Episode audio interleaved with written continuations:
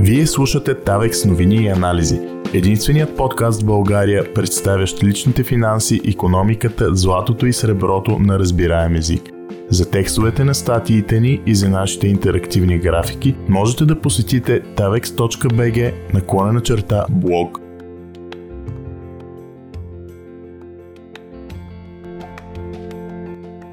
Наживо от САЩ. Гледаме спукването на имотен балон в реално време. С покачването на основния лихвен процент, което започна през март, наблюдаваме как въздухът от американският имотен балон започва да излиза. Динамиките от другата страна на океана са сериозно предупреждение за това, което ще се случи и в Европа, когато Европейската Централна банка премине към същата политика. От Даниел Василев Увеличаването на основния лихвен процент винаги се отразява и на кредитирането за домакинствата и бизнесите, респективно на нашите лични финанси. Над десетилетие на изкуствено потиснати лихви от централните банки доведоха до рекорден потребителски дълг, който разгледахме в скорошен анализ и епизод на подкаста ни, линкове към които ще намерите в описанието. Сектори като пазара на недвижими имоти са особено чувствителни на промените в ставката по кредитите – затова при изкуственото потискане на лихвата от Европейската Централна банка от 2014 година насам той се върна към неестествено бърз растеж. По всичко изглежда, че сме свидетели на имотен балон. А както вече коментирахме в анализа ни кога да очакваме нов взрив на имотен балон, увеличаването на лихвите е кърфицата, взривяваща балоните. Колкото бързо и високо лихвата се покачва, толкова по-бързо ще се спука и балонът. В САЩ покачването на основния лихвен процент стартира през март тази година. В реално време виждаме негативните ефекти върху пазара на недвижими имоти. Увеличаването на лихвата може да ни покаже какво да очакваме на Стария континент, когато Европейската Централна банка започне също да покачва лихвата си през юли месец. Ако вярваме на последните коментари на президентът на ЕЦБ Кристин Лагард. Как изглежда спукването на имотен балон в САЩ? Въздействието на лихвите върху пазара на недвижими имоти не е просто теория. Последните достъпни данни демонстрират ясно как дори и най-малкото възможно покачване на основния лихвен процент се отразява непропорционално силно на жилищния сектор. Подробните инфографики може да намерите на tavex.bg наклонена черта блог. Не забравяйте да се абонирате за подкаста ни в удобната за вас платформа, за да не пропускате най-новите ни коментари за важните събития от света на економиката. Заповядайте и в нашата отворена дискусионна група Приказки за економиката и златото във Facebook, за да научавате последните новини от света на економиката, инвестиционните метали, фондовите пазари и личните финанси. Нека разгледаме всеки един аспект на пазара на недвижимите имоти и представянето на местния имотен балон. Тук ще представим динамиките и в конюнктурата на общото представяне на економиката и събитията в нея. Купувачите на жилища са по-песимистични от всякога. Проучването на потребителските настроения на Фани Мей обхваща периода и на спукването на предишния имотен балон през 2007 година. Връщайки лентата, при надуването на жилищният пазар – точно квази държавните Фани Мей и Фреди Мак, създадени от Конгреса на САЩ, допринесоха значително за изстрелването на цените. Те купуваха и гарантираха ипотечен кредит, отпуснат от търговските банки. Това създаде гигантски морален риск. Когато знаеш, че кредитът е гарантиран, нищо не те спира да кредитираш и неплатежоспособни длъжници. В крайна сметка този дълг ще бъде купен от Фани Мей и Фреди Мак. По този начин опитът на държавата да подпомогне в кавички американската мечта, при която всеки човек притежава собствено жилище, първо значително подпомогна надуването на балона, а в последствие доведе до това много хора да загубят имотите си. Не на последно място, мнозина от тези, които купуваха при цени близки до пика на пазара, в крайна сметка получиха един силно обесценен актив. Но даже и след взрива на имотния балон, купувачите в САЩ са били по-оптимистични за пазара на имотите. През май тази година едва 17% са посочили, че според тях сега е подходящ момент за закупуване на жилище. Индексът на потребителското доверие на Фани Мей се срина до 62 пункта, което е най-низката стоеност в историята. След спукването на последния имотен балон той беше двойно по-висок – 118 пункта. Даже и при рецесията от 1991 година, когато постигна предишното си дъно, остана над 100 пункта. Това не е очудващо, защото недвижимите имоти са най-недостъпни в историята. Индексът за достъпността на имотите на Bank of America също се понижи до най-низката си стоеност в историята. Той е под равнището си и от 2014 и от 2008 година. Увеличаването на основния лихвен процент от 0 до 1,5% се отразява непропорционално по-силно на лихвите по ипотеките. Данните на Федералния резерв показват, че лихвата по 15 годишните ипотеки се удвои от 2,3 до 4,8%, което е нарастване с 2,5% пункта. Лихвата по 30 годишните ипотеки нарасна с почти 90%, от 3,1 до 5,8%, нарастване от 2,7% пункта. Тъй като със сигурност ще има покачване на основния лихвен процент и през юли, а вероятно и през септември, само можем да си представим до какво ще доведе това за ръста по ипотечните лихви в САЩ.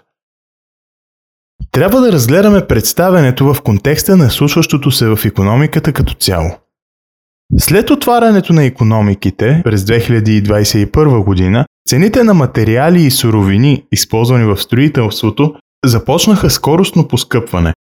Освен тях, цените на крайните потребителски стоки също нараснаха главоломно. Това допринесе за допълнителното увеличаване на цените на имотите. Същевременно рекордната инфлация започна атаката си срещу покупателната способност на потребителите в началото на миналата година. Всеки следващ месец, изключая април 2022 година, тя растеше все повече и повече. Затова и настроението на потребителите, много от които са затънали в дълг, започна да спада още през миналата година. Все пак е трудно да отделиш средства за обслужването на задълженията си или да теглиш ипотечен кредит при растяща лихва, когато личният ти бюджет се насочва все повече и повече към покупки на стока от първа необходимост. В бъдеще тези тенденции ще се задълбочават. Комбинацията от нарастващи лихви и поскъпващи крайни потребителски стоки ще прави имотите още по-трудно достъпни. Не на последно място, в момента безработицата е 3,6%. Това е втората и най-ниска стойност от началото на 70-те години до сега. Ако анализът ни е точен и се намираме на прага на економическа криза, броят и делът на безработните ще расте. Затова за още повече потребители ще е трудно или директно невъзможно да изтеглят жилищен кредит. Разрешителните за строеж спадат стремглаво. Разрешителните за строеж в САЩ се сриват.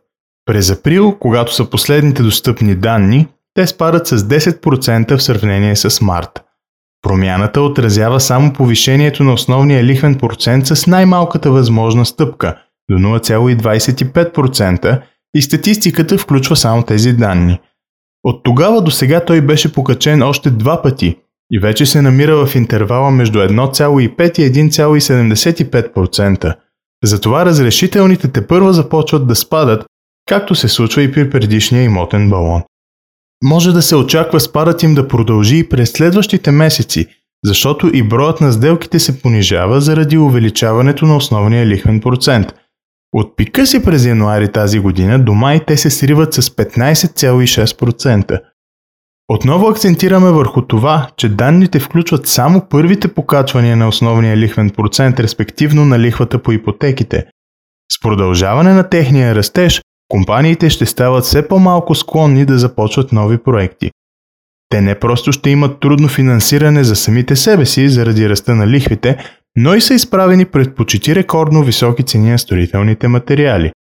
В тази ситуация за строителните предприемачи става все по-скъпо да изградят нови жилища, които може изобщо да не успеят да продадат предвид спада на пазара като цяло.